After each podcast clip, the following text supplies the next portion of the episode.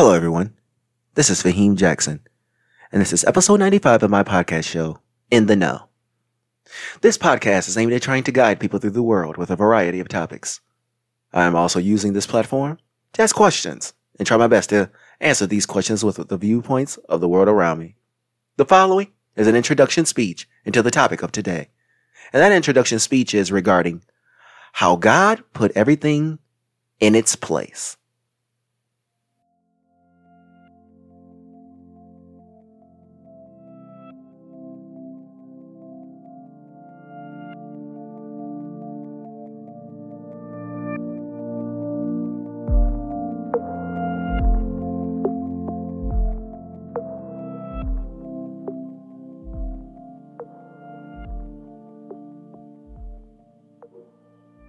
In the Bible, we always hear about the beginning of time. And that is how God put everything in its place. The way he created the heavens and then the earths. But let me ask you something. Have you ever wondered how God put the world in its place? Because if you just read the biblical version, it just sounds like God just dropped everything in place. And that's the way it is. Okay, okay. The Bible does say he created the earth in seven days.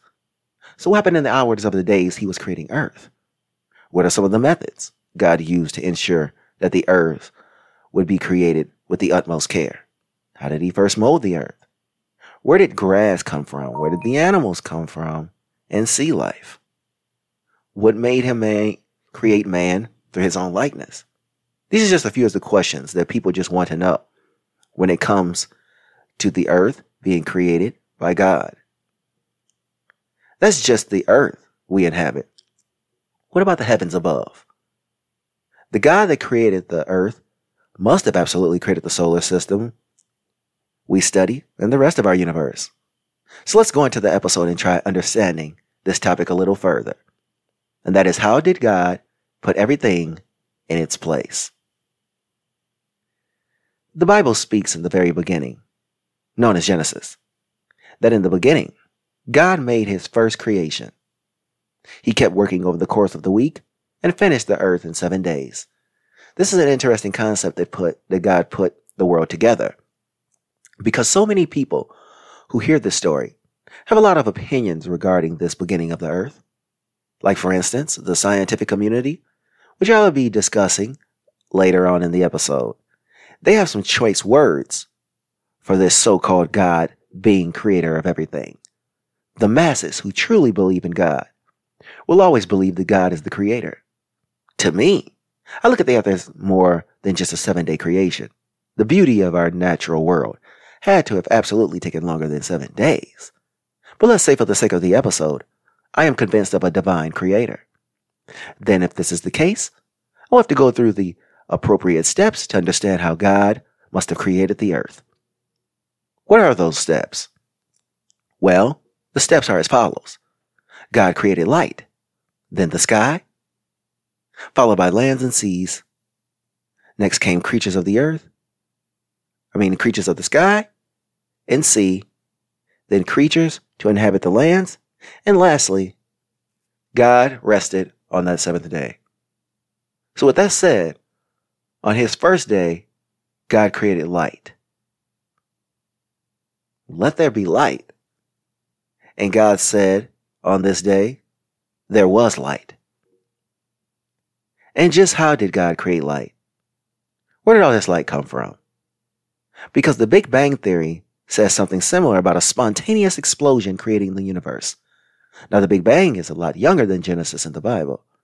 So, what are the odds that the Bible has similar writing as the beginning of time? Especially since the science community and religious community have had a history of conflict over the past few thousand years.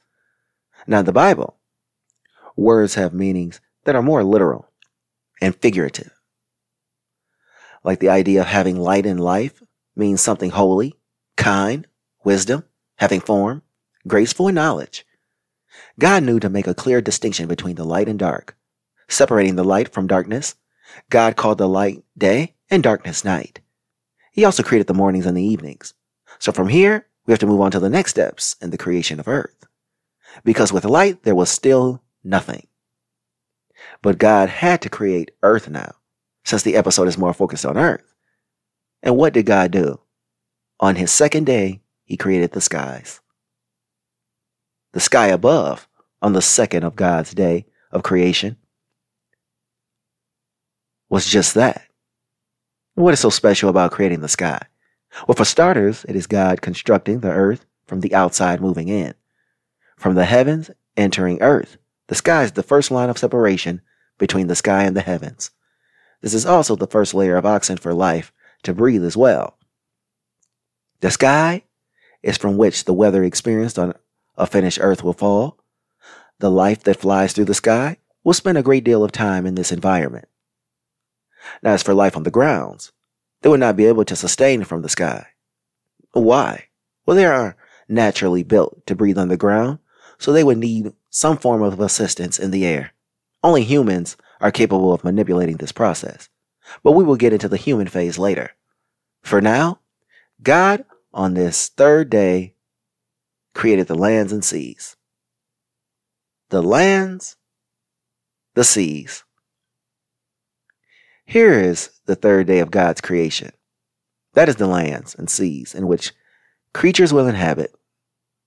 The lands are important because they will be where wildlife exists, but also the place from which man will build our civilization. The sea creatures will need the waters, especially for ones which will never see the surface of the earth.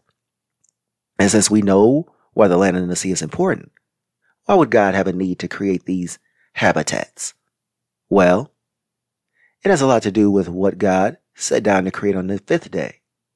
But let's focus on the fourth day right now. That fourth day, as I don't think I previously spoke about this in the introduction, but that is the sun, the moon, the stars. Look into the sky and see the moon at night, along with the beauty of the stars in the sky. Then, when day breaks, you look into the sky and you see the sun. Let's start with the sun. The sun serves as more than just a bright image in the sky. It is placed there to continuously aid in the life that will be on earth. It is a clear separation from day and night. Also, the sun symbolizes power and strength, as well as the ability to thrive and grow. Now, as for the moon and stars, the moon is seen as divine, and the stars are points of light in the sky during darkness. Let's move on to the, cre- the creatures of the sky and sea. Here's where life on the planet comes into play. All the creatures on the earth will exist in the sea and the sky are created on this day. Interestingly enough, sea life serves as food for the animals of the sky because at this point, there is land for them to ascend, but nothing for them to consume, which means they will have to fly for the day until God decides to create the rest of the creatures for them to do so. Just think about it. How crazy would it be for God to create birds in flight and the land? Then, as they descend to the ground, they are just existing with nothing else around. What that could mean is sky creatures being able to move about without fear of predators.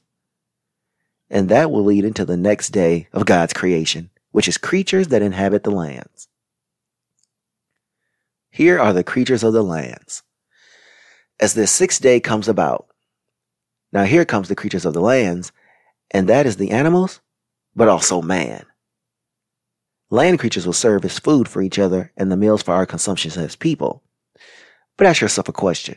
Why would man come last? But also, why would the other creatures of the lands appear with the man instead of before? Well, creating creatures of the lands and not humans when humans are creatures of the land is counterproductive. Also, putting humans and other creatures on the land together on the same day means there's a relationship between humans and other creatures that speaks to a certain usefulness. We have a commensalistic relationship as people and creatures of the earth. You can even, to an extent, through the animals of the sky and seas, see it that same way. Because the Bible speaks of giving man domain over the sky and seas giving us the plants that also come along with the lands that God created as well. Then this leads us to the last day of the week, which is Sunday. The day he rested. Here's the place where he took that rest on this seventh day. And this is why the Bible considers the last day of the week a holy day. you have to understand that there's a significance in God taking a rest, especially with Sunday being a resting day of no work and to be spent worshiping God. I also find it interesting that God had to rest after doing so much because God is all powerful. Does he truly need a rest? Because after all, the all seeing being needs a rest. That just doesn't sound rational. But then again, him creating the earth in seven days is a little far fetched for a lot of people as well. So, with that said, how does science view all of this? As we all know, the scientific theories surrounding how Earth was created are a far cry from the biblical account, because the closest thing to science is to let there be light. The initial explosion of Earth is in alignment with the Big Bang, but when you hear about the Earth being created in six days and God resting on the seventh, it's too many a fictionalized account of the beginning. I mean, think about the natural world the wonders of the world, the Grand Canyon, the Rocky Mountains, the island of Hawaii, which are nature creatures, natural creature creations. A process that took millions of years, that is, sho- that is shoehorned into seven days. This is okay if the Bible was viewed as folklore. Only thing is that the Bible is actually believed to be the words of God and other chosen religious figures. So in the scientific community, they see this as an insult to their work and their findings. Me, I'm not as offended as they are, but then again, my life work is not minimized. Is God still shifting the earth? The world is still moving around and shifting. Could this mean that God's work is still not complete? But will it ever be such a thing as a complete world? Because all great things must eventually come to an end. Here's where the Bible and science both agree again. There is an alpha and omega to everything in li- everything living. No matter if you're religious and believe in Armageddon, or if you're scientific mind frame where the sun will envelop the earth eventually. We can all agree that earth will eventually cease to exist. Chances are those of you listening will not experience this because we will be long gone. Yet we still have to be open to the interpretations, even if we don't agree. The Bible is no exception. But for the sake of this episode, let's assume God's end is the final end. Then yes, we're being shifted and we will know the final placement of everything as well as our end. While, and with this end statement, why we have to understand why God put everything in its place. For all you who are fundamentalists, you believe in the story of God creating the earth in seven days. Now, the side of scientists, they will observe the situation and have some choice words for the people who believe in these viewpoints. But this episode is focused on the fundamentalist view of God creating the earth in seven days. And our wor- world in its majestic glory is difficult to fathom that it only took this time period. Yet if God is who he is, then it absolutely could have taken that amount of time. Because an all-seeing being is more than capable of creating a world in this time frame. We don't have a time frame for the universe, but we can assume that it applies the same for that as well. So, thanks for listening to In the Know. I'll be bringing you another episode regarding religion. The topic this time will be asking the question Who created the devil?